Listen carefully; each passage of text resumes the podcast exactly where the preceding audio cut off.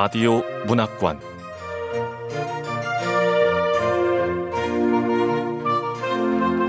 한국 단편 문학 특선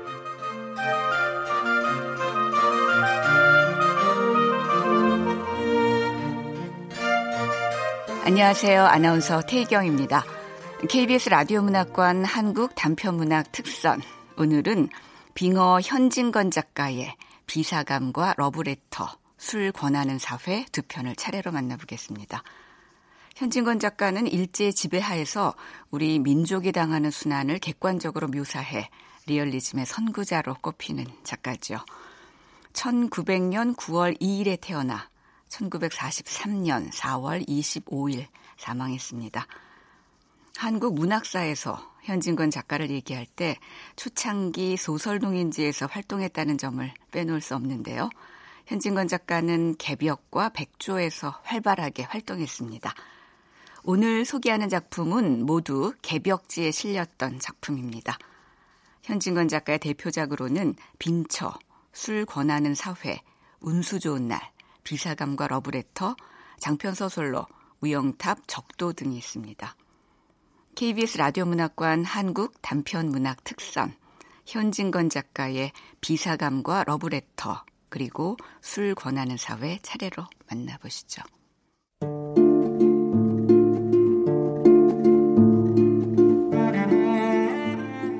비사감과 러브레터 현진건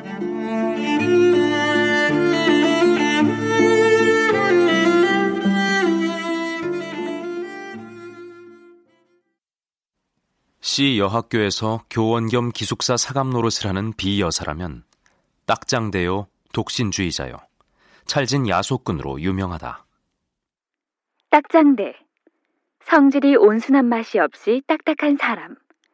성질이 사납고 굳센 사람. 야속꾼. 야소교를 믿는 사람을 홀하게 이르는 말. 야소는 예수의 응여거이다. 40에 가까운 노처녀인 그는 죽은 깨투성이 얼굴이 처녀다운 맛이란 약에 쓰려도 찾을 수 없을 뿐인가. 시들고 거칠고 마르고 누렇게 뜬 품이 곰팡이 슬은 굴비를 생각나게 한다. 친오라버니도 못 만나게 하는 게 말이 돼? 음, 왜? 무슨 일이야? 삐사감 얘기구나? 맞지? 음, 삐사감 선생님 대체 왜 그런다니? 음, 노처녀 히스테리지 뭐겠니? 아, 생긴 것부터 아 헐렁 벗겨진 주름 잡힌 이마 좀 봐. 수치 적어서 쪽지거나 틀어올리지도 못하고 그냥 비서 넘긴 머리꼬리가 뒤통수에 붙어 있는 게 염소똥 같지 않니? 세월 앞에 장사 없다고 늙어가는 걸 감출 순 없나 봐. 음. 외모는 그렇다 치고 내가 제일 참기 힘든 건 말할 때 그 표정. 아!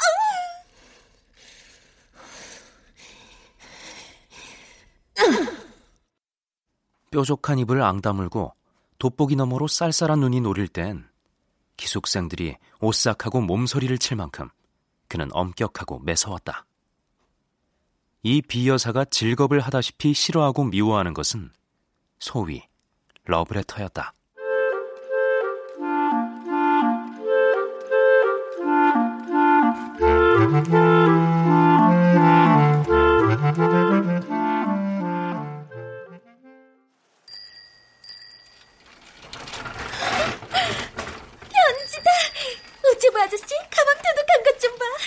안에 내 편지도 들어있을 거야.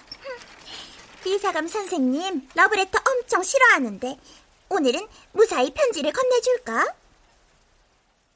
여학교 기숙사라면 을에 이런 편지가 많이 오는 것이지만 학교로도 유명하고 또 아름다운 여학생이 많은 탓인지 모르되 하루에도 몇 장씩 죽느니 사느니 하는 사랑 타령이 날아들어왔었다. 아이고 비사감 선생님 안녕하세요. 아이, 오늘도 편지가 이렇게나 많네요. 아, 네. 오늘도 검토할 게 많겠군요. 아, 예. 아, 그럼 수고하세요, 사감 선생님.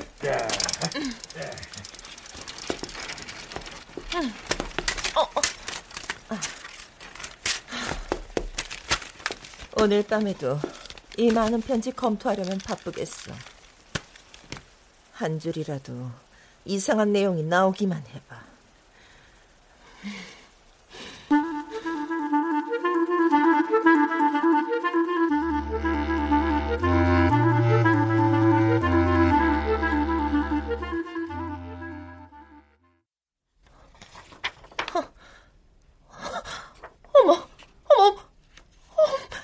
말도 안 돼.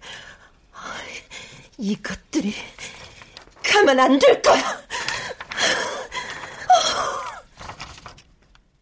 달짝지근한 사연을 보는 족족 그는 더할 수 없이 흥분되어서 얼굴이 불그락 푸르락 편지 든 손이 발발 떨리도록 성을 낸다.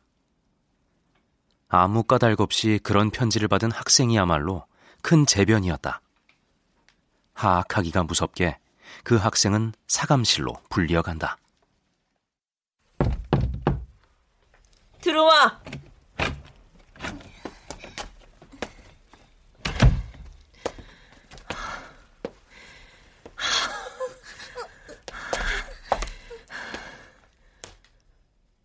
분해서 못 견디겠다는 사람 모양으로 새근새근하며 방안을 왔다 갔다 하던 그는 들어오는 학생을 잡아먹을 듯이 노리면서 한 걸음 두 걸음 코가 맞닿을 만큼 바짝 다가 들어서서 딱 마주선다.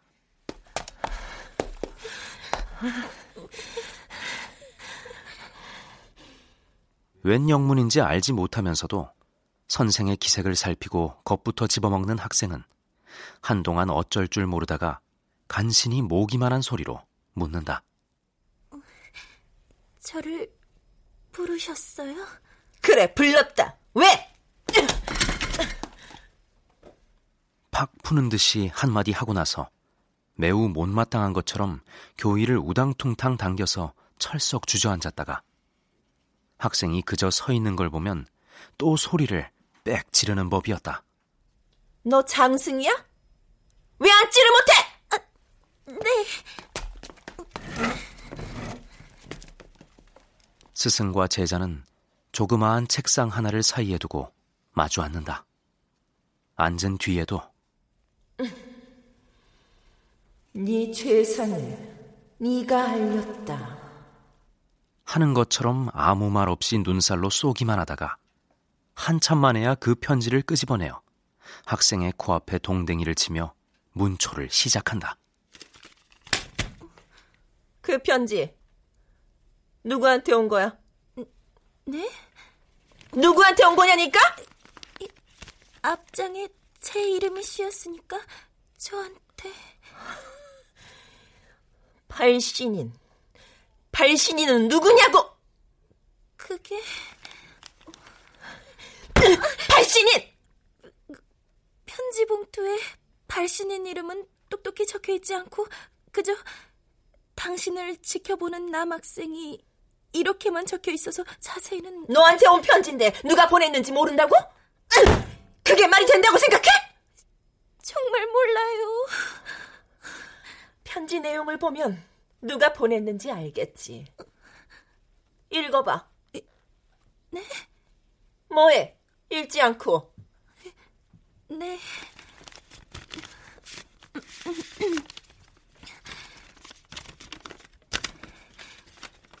엘양에게 지나가는 그대의 모습을 처음 본 순간 그대는 내 가슴 속으로 들어왔소.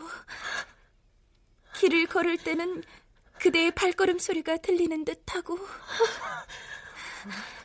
책을 펼치면 그대의 얼굴이 환하게 웃고 있어.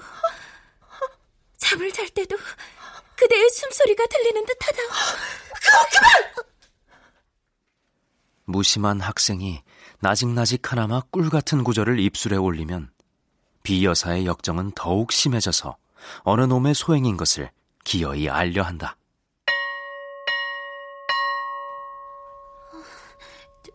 저녁 먹을 시간인데. 어떤 놈이 첫 따위 러브레터를 보냈는지 모른다고. 네, 좀 듣도 보도 못한 남성이에요. 아니야, 아니야! 너도 생각을 해봐. 이름도 모르는 여자한테 편지를 할 리가 없잖아? 필시, 행실이 부정한 일이 있었을 거야. 네? 사감 선생님, 지금 무슨 말씀을 하시는지. 좋아. 행실이 부정한 게 아니라면 하다못해 어디서 한번 만나기라도 했을 거 아니야. 어? 선생님, 벌써 두 시간째인데 정말 모르는 사람이라니까요. 전 아무 잘못이 없어요. 잘 생각해 보라니까. 이 러브레터 보낸 남자 어디서 어떻게 만났는지 생각을 해보라고. 아, 아, 아, 글쎄, 학교에서 주최하는 음악회나 바자회에서 혹 봤을 음악회나 바자회? 그 사내가 널 보는 눈은 어땠어? 어? 표정은? 말은 무슨 말을 건네는지 얘기해봐. 어? 미주알 고주알 캐고 파며 어르고 볶아서 넉넉히 10년 감수는 시킨다. 두 시간이 넘도록 문초를 한 끝에는 사내란 믿지 못할 것, 우리 여성을 잡아먹으려는 마귀인 것, 연애 자윤이 신성인이 하는 것도 악마가 지어낸 소리인 것을 입에 침이 없이 열을 띄어서 한참 설법을 하다가 닦지도 않은 방바닥에 그대로 무릎을 꿇고 기도를 올린다. 기도하겠습니다. 하느님 아버지, 이 어린 양이 악마의 유혹에 빠지려 하고 있습니다. 뭐해? 아멘 해야지. 아멘. 하느님 아버지, 이 불쌍한 어린 양을 악마의 유혹에서 구해 주시옵소서. 눈에 눈물까지 글썽거리면서 말끝마다 하느님 아버지를 찾아서 악마의 유혹에 떨어지려는 어린 양을 구해달라고 되삼고 곱삼는 법이었다. 그리고 둘째로 싫어하는 것은 기숙생을 남자가 면회하러 오는 일이었다.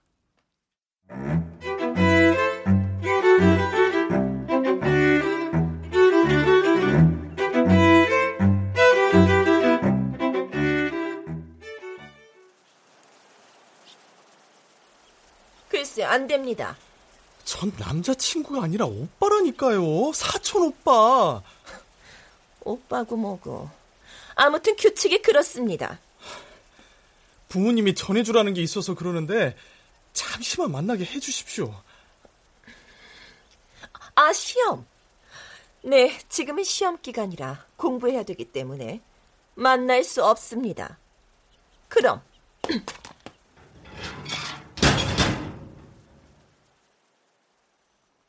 무슨 핑계를 하든지 기어이 못 보게 하고 만다.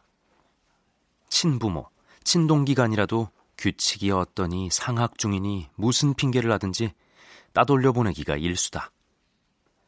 이로 말미암아 학생이 동맹 휴학을 하였고 교장의 서류까지 들었건만 그래도 그 버릇은 고치려 들지 않았다.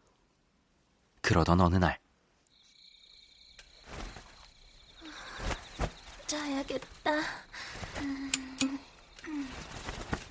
근데 너희들 음? 요즘 밤에 이상한 소리 못 들었니? 이상한 소리? 웃음 소리며 속삭이는 소리 비슷한 거. 음, 나는 참기가 어두운가 못 들었는데. 가을이니까 들짐승 소린지도 모르잖아. 어서 찾아.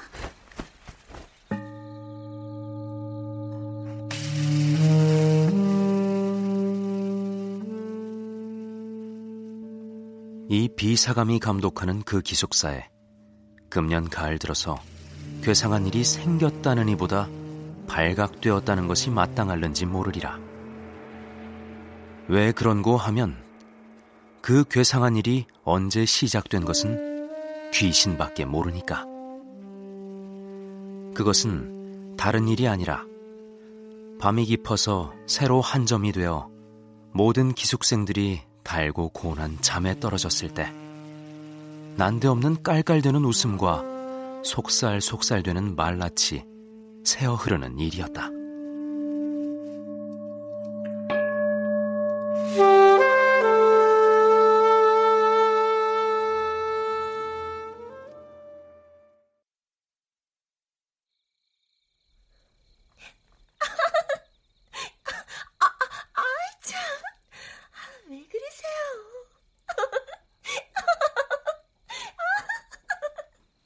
하룻밤이 아니고 이틀밤이 아닌 다음에야 그런 소리가 잠기 밝은 기숙생의 귀에 들리기도 하였지만 잠결이라 뒷동산에 구르는 마른 잎의 노래로나 달빛의 날개를 번뜩이며 울고 가는 기러기의 소리로나 흘려들었다.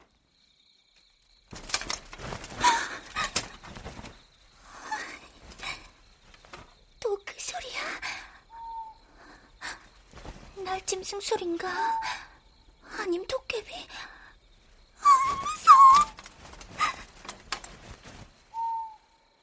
그렇지 않으면 도깨비의 장난이나 아닌가 하여 무시무시한 증이 들어서 동물을 깨웠다가 좀처럼 동물은 깨지 않고 제 생각이 너무나 어림없고 어이없음을 깨달으면 밤소리 멀리 들린다고 학교 이웃집에서 이야기를 하거나 또 딴 방에서 자는 제 동무들의 잠꼬대로만 여겨서 스스로 안심하고 그대로 자버리기도 하였다.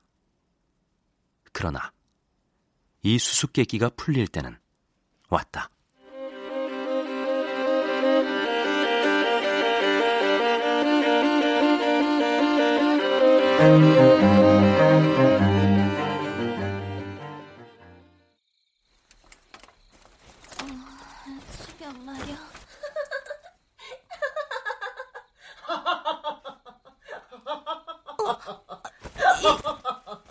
무슨 소리야?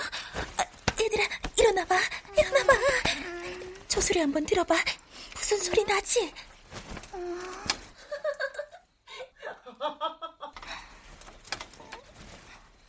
나도 어젯밤에 저 소리에 놀랬었어. 도깨비인가?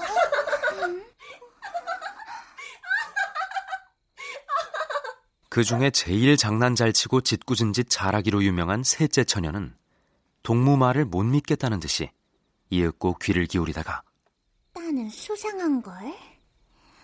음, 왜? 잠안 오는 애들이 얘기를 하는가 본데?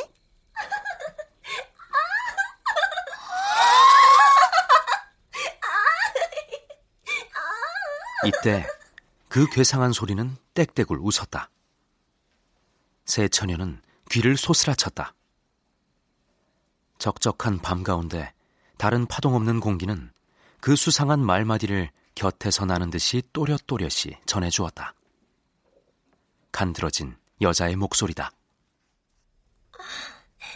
태훈 씨, 그러면 얼마나 좋을까요? 경숙 씨가 좋다면야 내야 얼마나 기쁘겠습니까? 오직 경숙 씨에게 바친 나의 타는 듯한 가슴을 이제야 아셨습니까? 남자야, 맞지? 응, 그것도 정렬했던 사내의 목청. 어? 갑자기 왜 조용하지? 그러게. 아, 이제 그만 놀아요. 키스가 너무 길지 않아요? 행여 남이 보면 어떡해요? 길수록 더욱 좋죠. 나는 내 목숨이 끊어질 때까지 키스를 해도 길다고는 못하겠습니다. 아, 아, 나 몰라. 아, 못 창피해요. 산에 피를 뿜는 듯한 이 말끝은 계집의 자지러진 웃음으로 묻혀버렸다. 그것은 묻지 않아도 사랑에 겨운 남녀의 허물어진 수작이다. 감금이 지독한 이 기숙사에 이런 일이 생길 줄이야. 새 처녀는 얼굴을 마주 보았다. 그들의 얼굴은 놀랍고 무서운 빛이 없지 않았으되 점점 호기심에 번쩍이기 시작하였다. 사랑하는 남녀가 분명해. 남자가 이 기숙사 안에 있는 애인을 보려고 학교 근처를 돌고 돌고 그냥 갈까? 아, 안 돼. 한 번만이라도 보고 싶어. 가슴이 다 타버린 남자가 밤이 이슥해지기를 기다렸을 거야. 그리고는 담을 뛰어넘었겠지. 아, 로맨틱해. 담을 훌쩍 타넘은 그 애인은 모든 불이 다 꺼지기를 기다렸어.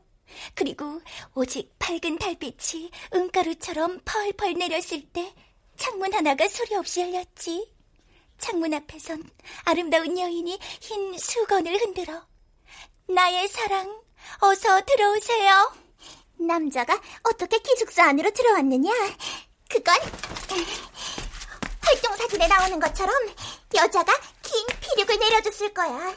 여자는 위에서 당기고 남자는 밑에서 그걸 잡고 뒤릉뒤릉 하면서 방 안으로 들어갔겠지. 그리하여 남자와 여자는 드디어 만나서 사랑을 속삭였겠지. 어떻게 속삭였는지는 우리가 다 들었잖아. 꿈결 같은 감정이 안개 모양으로 눈부시게 새 처녀의 몸과 마음을 휩싸돌았다. 그들의 뺨은 후끈후끈 달았다. 괴상한 소리는 또 일어났다. 난 싫어요. 당신 같은 사내는 난 싫어요. 어떻게 여자가 매몰스럽게 남자를 밀어내나 봐. 나의 사랑. 아, 날 살려줘. 나를 구해주시오. 어머, 남자가 애를 들이며 간청하고 있어. 얘들아, 우리 구경 가볼까?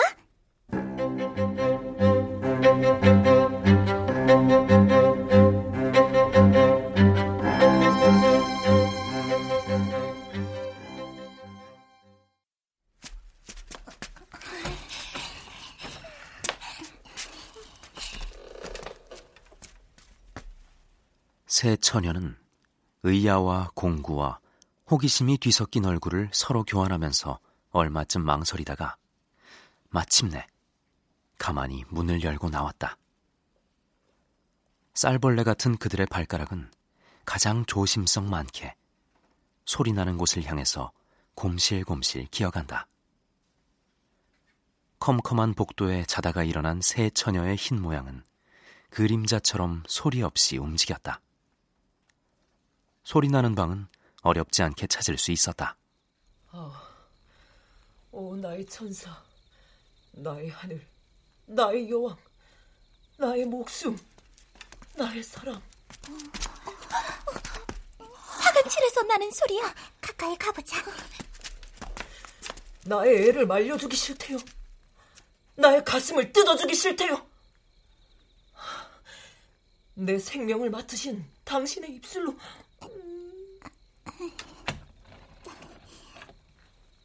셋째 처녀는 대담스럽게 그 방문을 빠끔히 열었다. 그 틈으로 여섯 눈이 방 안을 향해 쏘았다. 이 어쩐 기괴한 광경이냐? 전등불은 아직 끄지 않았는데 침대 위에는 기숙생에게 온 소위 러브레터의 봉투가 너저분하게 흩어졌고 그 알맹이도 여기저기 두서없이 펼쳐진 가운데 비여사 혼자 아무도 없이 제 혼자 일어나 앉았다. 어, 나의 천사, 나의 하늘, 나의 여왕, 나의 목숨, 아, 나의 사랑. 나의 애를 말려주기 싫대요. 나의 가슴을 뜯어주기 싫대요. 내 생명을 맡으신 당신의 입술로. 음... 누구를 끌어당길 듯이 두 팔을 벌리고 안경을 벗은 근시 안으로 잔뜩 한 곳을 노리며 그 굴비 쪽 같은 얼굴에 말할 수 없이 애원하는 표정을 짓고는 키스를 기다리는 것 같이 입을 쫑긋이 내어민 채 사내의 목청을 내어가면서 악간 말을 중얼거린다. 그러다가 그 넋두리가 끝날 겨를도 없이 급작스리 앵돌아서는 신용을 내며 누구를 뿌리치는 듯이 연애 손짓을 하며 이번에는 톡톡 쏘는 계집의 음성을 지어 난 싫어요. 당신 같은 사내는 난 싫어요.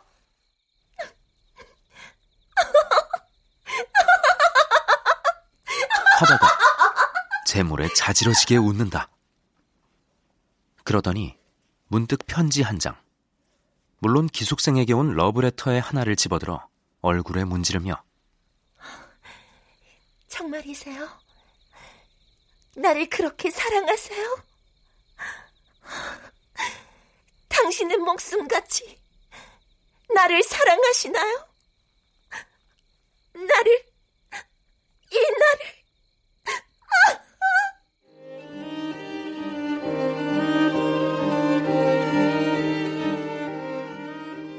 하고 몸을 추스르는데 그 음성은 분명히 울음의 가락을 띄었다. 첫째 처녀가 소곤거렸다. 그분이 저게 웬일이야? 미쳤나봐. 밤중에 혼자 일어나서 왜 저러고 있을까? 둘째 처녀가 맞방망이를 친다. 불쌍해. 셋째 처녀는 손으로 고인 때 모르는 눈물을 씻었다.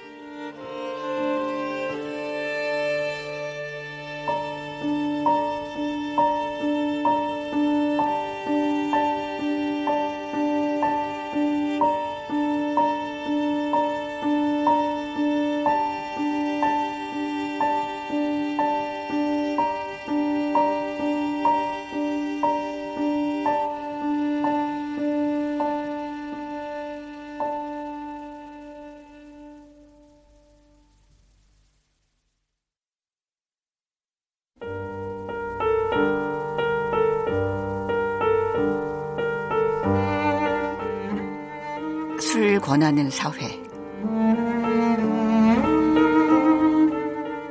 현진건.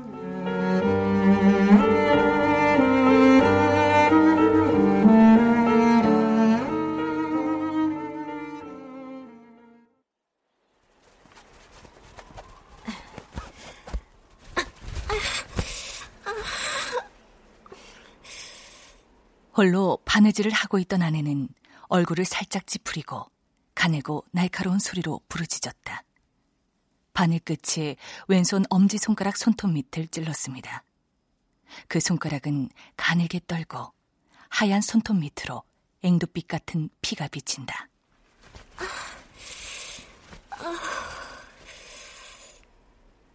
그것을 볼 사이도 없이 아내는 얼른 바늘을 빼고 다른 손 엄지손가락으로 그 상처를 누르고 있다. 이제 괜찮으려나? 그 언저리는 이제 다시 피가 안이 나려는 것처럼 혈색이 없다. 하더니 그 희던 꺼풀 밑에 다시금 꽃물이 차츰차츰 밀려온다. 보일 듯 말 듯한 그 상처로부터 좁쌀낙 같은 핏방울이 송송 솟는다. 아, 왜 안 멈추는 거야? 깊숙이 찔렸나? 이제 헝겊 오락지로 쳐매는 수밖에 없다. 그 상처를 누른 채 그는 바느질 꼬리에 눈을 주었다. 거기 쓸만한 오락지는 실패 밑에 있다.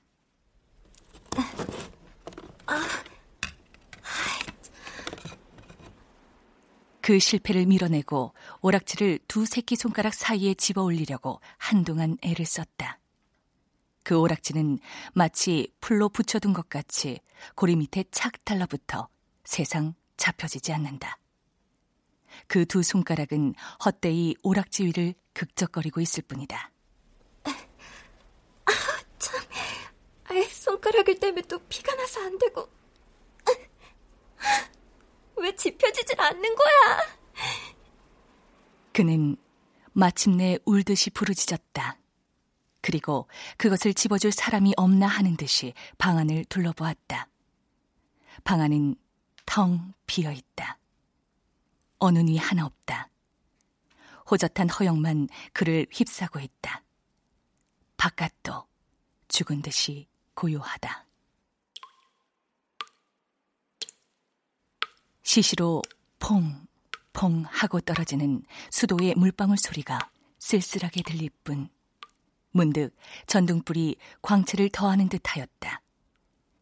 벽상에 걸린 괴종의 거울이 번들하며 새로 한 점을 가리키려는 시침이 위협을 하듯이 그의 눈을 쏜다. 그의 남편은 그때껏 돌아오지 않았었다.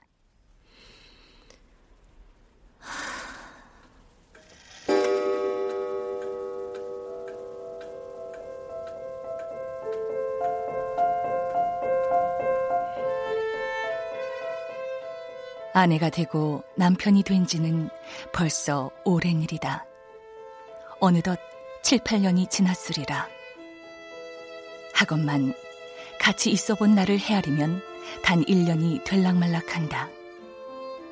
마크의 남편이 서울서 중학을 마쳤을 때 그와 결혼하였고 그러자마자 고만 동경에 부급한 까닭이다.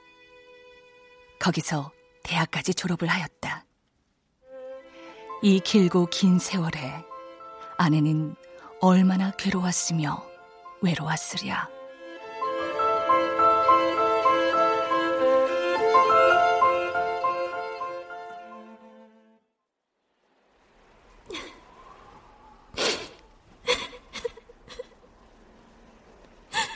몸이 아플 때, 마음이 쓸쓸할 때, 얼마나 그가 그리웠으랴.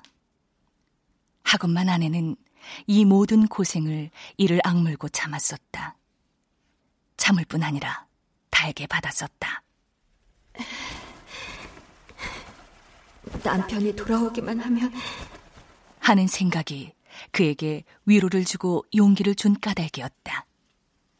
남편이 동경에서 무엇을 하고 있나? 공부를 하고 있다. 공부가 무엇인가? 자세히 모른다. 또 알려고 애쓸 필요도 없다. 공부가 뭔지 잘 모르지만 이 세상에서 제일 좋고 제일 귀한 거랬어. 이 세상에서 제일 귀한 거라면 아마 옛날 이야기에 나오는 도깨비의 부자방망이 같은 건가 봐. 옷 나오라면 옷 나오고 밤 나오라면 밤 나오고 돈 나오라면 돈 나오고 우리 서방님도 그 귀한 걸 동경에서 갖고 올 거야. 가끔 놀러 오는 친척들이 비단 옷 입은 것과 금지 안 낀 것을 볼 때에 그 당장엔 마음 극히 부러워도 하였지만 나중엔 그것에 경멸하는 시선을 던지었다. 우리 집 양반도 참 싫다는데 또 금가락지를 사주지 뭐요. 참, 금가락지? 나도 남편만 돌아와봐. 그까지 금가락지?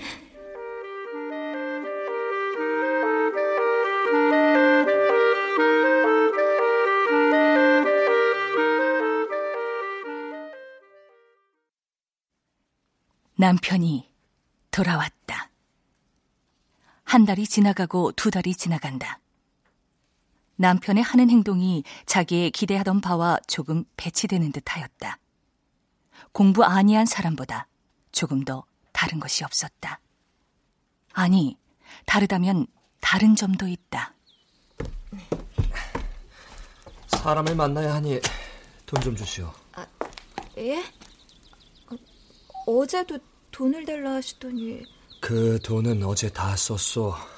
아, 동경 유학까지 다녀온 사람이 돈을 벌어야지 왜.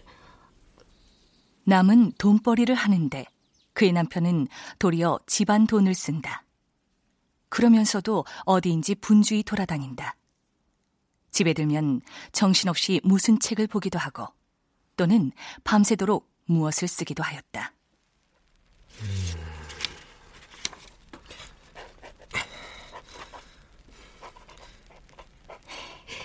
밤새 책 보고 적고 저러는 게 참말 부자방망이를 만드는 건가 봐. 또 두어 달 지나갔다. 남편의 하는 일은 늘 한 모양이었다. 한 가지 더한 것은 때때로 깊은 한숨을 쉬는 것 뿐이었다. 그리고 무슨 근심이 있는 듯이 얼굴을 펴지 않았다. 몸은 나날이 축이 나간다. 아내는 따라서 근심을 하게 되었다. 저, 여인 것 같아서 이것저것 만들어 봤어요. 입맛이 없어. 아, 그, 그래도 좀 드셔보시지. 또 몇 달이 지나갔다. 이제 출입을 뚝 끊고 늘 집에 붙어 있다. 걸핏하면 성을 낸다. 입버릇 모양으로 말하였다. 화난다. 화가 나. 화가 난다고. 어느 날 새벽, 아내가 어렴풋이 잠을 깨어 남편의 누웠던 자리를 더듬어 보았다. 어, 어, 어, 어디 간 거야?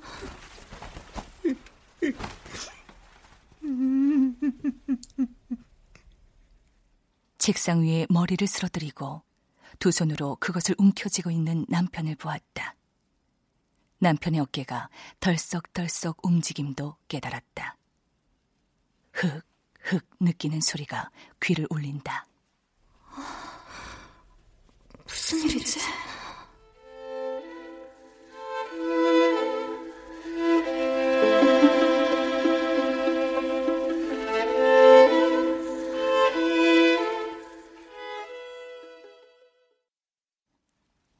한두어 달 지나갔다. 처음처럼 다시 출입이 자유로웠다. 구역이 날 듯한 술 냄새가 밤늦게 돌아오는 남편의 입에서 나게 되었다. 그것은 요사의 일이다. 오늘 밤에도 지금까지 돌아오지 않았다. 초저녁부터 아내는 별별 생각을 다 하면서 남편을 고대고대 하고 있었다. 지리한 시간을 속히 보내려고 치웠던 일가지를 또 꺼내었다. 그것조차 뜻같이 아니 되었다. 때때로 바늘이 헛되이 움직이었다. 마침내 그것에 찔리고 말았다. 어디 가서 이때껏 오시질 않아. 아내는 이제 아픈 것도 잊어버리고 짜증을 내었다. 잠깐 그를 떠났던 공상과 환영이 다시금 그의 머리에 떠들기 시작하였다.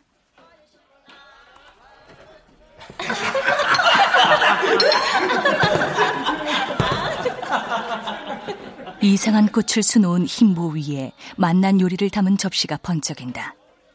여러 친구와 술을 권커니 잡거니 하는 광경이 보인다. 그의 남편은 미친 듯이 껄껄 웃는다.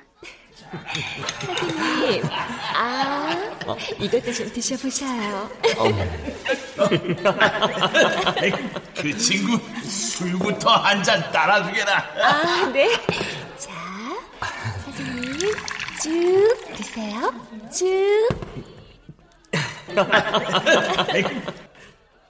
나중에는 검은 휘장이 스르르 하는 듯이 그 모든 것이 사라져버리더니 낭자한 요리 상만이 보이기도 하고 술병만 희게 빛나기도 하고 아까 그 기생이 한 팔로 땅을 짚고 진저리를 쳐가며 웃는 꼴이 보이기도 하였다.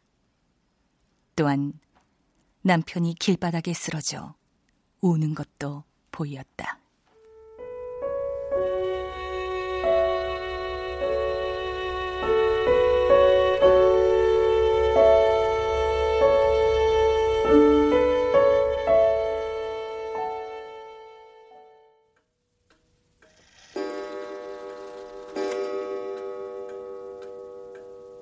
남편이 돌아오기는 새로 두 점이 훨씬 지난 뒤였다. 무엇이 털썩하는 소리가 들리고 잇따라 부르는 소리가 귀를 때릴 때에야 아내는 비로소 자기가 이불 위에 쓰러져 있음을 깨달았다. 아씨! 아씨! 어, 어. 기실 잠기 어두운 할멈이 대문을 열었으리만큼 아내는 깜빡 잠이 깊이 들었었다. 하건만 그는 몽경에서 방황하는 정신을 당장에 수습하였다.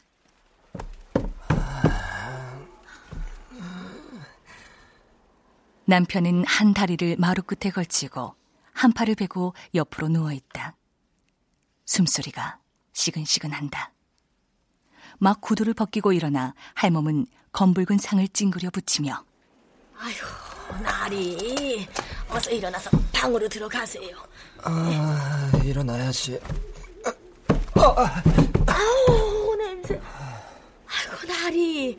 눈도 다 풀렸구만요. 아유, 아이고, 아이고. 다시 눈을 감으면 어쩌신대요. 방으로 들어가시라니까요. 아유. 할멈은 고만가 자게. 아니에요, 아씨. 제가 같이 이렇게 드릴게요. 아유, 아유, 아이고. 아유, 술이 사람을 마셨구먼. 아유.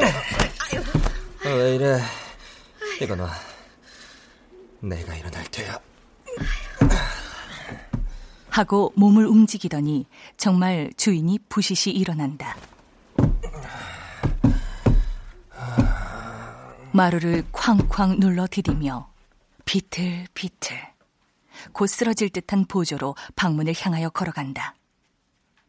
와지끈하며 문을 열어젖히고는 방 안으로 들어간다.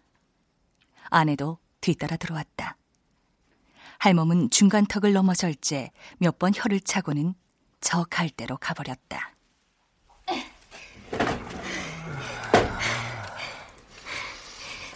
옷 벗으세요. 남편은 문득 미끄러지는 듯이 벽을 타고 내려앉는다. 그의 쭉 뻗친 발끝에 이불자락이 저리로 밀려간다. 그 서슬에 넘어질 뻔한 아내는 애답게 부르짖는다. 아, 왜 이래요? 벗자는 옷은 안 벗고. 자, 옷 구겨집니다. 아, 제발 좀. 나 옷, 누가 술을 이렇게 권하였노? 뭐? 누가 권하였노? 누가 권하였노? 남편은 그 말이 몹시 귀에 거슬리는 것처럼 곱삼는다. 그래, 누가 권했는지 마누라가 좀 알아내겠소. 아, 저, 자, 어? 옷이나 좀 벗으세요. 어? 이야기는 나중에 하고. 오늘 밤에 잘 주무시면 내일 아침에 알려드릴게요. 무슨 말이야? 왜 오늘 일을 내일로 미뤄? 할 말이 있거든 지금 해. 지금 취하셨으니까 내일 약주 깨시거든. 뭐 약주가 취해서? 아, 아니 아니 천만에. 누가 술이 취했단 말이오. 내가 공연이 이러지. 정신은 말뚱말뚱하오. 꼭 이야기하기 좋을 만해. 무슨 말이든지. 자. 음, 음. 글쎄, 왜 못 잡수시는 약주를 잡수세요? 그럼 몸에 축나잖아요. 이마에 땀 좀 봐. 아, 아니, 아니야. 그런 말을 듣자는 것이 아니야. 누가 나에게 술을 권했단 말이오. 내가 술이 먹고 싶어서 먹었단 말이오? 자시고 싶어 잡수신 건 아니죠. 누가 당신께 약주를 권하는지 내가 알아낼까요? 첫째는 화증의 술을 권하고, 둘째는 배운 사람들, 하이칼라가 약주를 권하죠. 아내는 살짝 웃는다. 내가 어지간히 알아맞혔지요 하는 모양이었다. 남편은 어이없어 웃는다. 틀렸어. 잘못 알았어. 나에게 술을 권하는 것은 따로 있어. 하고 긴 한숨을 내어 쉰다. 물큰물큰한 술 냄새가 방 안에 흩어진다. 아내에게는 그 말이 너무 어려웠다. 고만 묵묵히 입을 다물었다. 눈에 보이지 않는 무슨 벽이 자기와 남편 사이에 깔리는 듯하였다. 남편의 말이 길어질 때마다 아내는 이런 쓰디쓴 경험을 맛보았다. 이런 일은 한두 번이 아니었다. 이윽고 남편은 기막힌 듯이 웃는다. 내게 술을 권하는 건 화증도 하이칼라도 아니오. 이 사회란 것이 내게 술을 권한다오. 이 조선 사회란 것이 내게 술을 권한다오. 알았어? 팔자가 좋아서 조선에 태어났지. 딴 나라에 낫더라면 술이나 얻어먹을 수 있나? 사회? 사회가 뭐지? 조선에만 있는 요리집 이름인가? 조선에 있어도 안 다니면 그만이죠. 하하, 기막혀. 그 한 분자가 된 이상해야 다니고 안 다니는 게 무슨 상관이야. 뭐 집에 있으면 안 권하고 밖에 나가야 권하는 줄 아는가 보구려. 응? 그런 게 아니야. 무슨 사회 사람이 있어서 밖에만 나가면 나를 꼭 붙들고 술을 권하는 게 아니라고. 뭐라고 할까? 우리 조선 사람으로 성립된 이 사회란 것이 내게 술을 아니 못 먹게 한단 말이오. 아, 저, 그 얘기는 내일 하... 또 내가 설명을 해드리지. 여기 회를 하나 꾸민다 합시다. 거기 모이는 사람 놈치고 처음은 민족을 위하느니 사회를 위하느니 그러는데 제 목숨 바쳐도 아깝지 않느니 안 하는 놈이 하나도 없어. 근데 그러다가 단 이틀이 못 돼서 되지 못한 명예 싸움, 쓸데없는 지위 다툼질, 내가 옳으니 네가 그르니 내 권리가 많으니 네 권리가 적으니 반맞으로 서로 찍고 뜯고 하지. 그러니 무슨 일이 되겠소? 회뿐이 아니라 회사고 조합이고 우리 조선놈들이 조직한 사회는 다 그 조각이지. 이런 사회에서 무슨 일을 한단 말이오? 하려는 놈이 어리석은 놈이야. 정신이 바로 박힌 놈은 피를 토하고 죽을 수밖에. 그렇지 않으면 술밖에 없지. 나도 처음에는 뭔가 좀 해보겠다고 애도 써봤어. 근데 그게 다 수포야. 내가 어리석은 놈이었어. 내가 술을 먹고 싶어 먹는 게 아니오.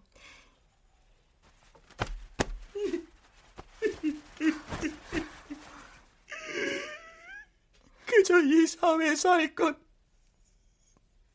주정꾼 노릇밖에 없어. 아유, 고면이 그런 말 말아요. 무슨 노릇을 못해서 주정꾼 노릇을 해요. 그래도 못 알아듣네. 당신한테 조금이라도 위로를 얻으려는 내가 그러지. 아, 답답해. 아, 이 밤중에 또 어딜 가세요? 내가 잘못했어요. 그러게 내일 아침에 말하자니까. 이거 놔요.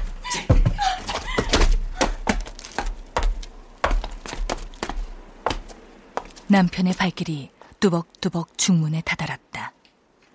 어느덧 그 밖으로 사라졌다. 대문 빗장 소리가 덜컥 하고 난다.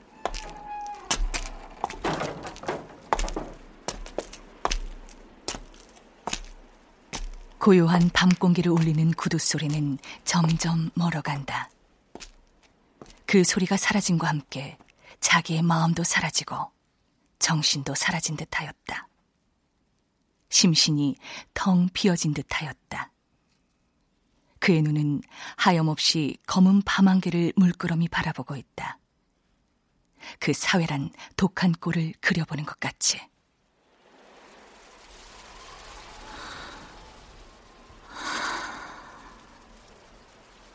쏠쏠한 새벽바람이 싸늘하게 가슴에 부딪힌다. 그 부딪히는 서슬에 잠 못 자고 피곤한 몸이 부서질 듯이 지긋하였다. 죽은 사람에게서뿐 볼 수 있는 헬쓱한 얼굴이 경련적으로 떨며 절망한 어조로 소근거렸다. 그 몹쓸 사회가 왜 술을 권하는고?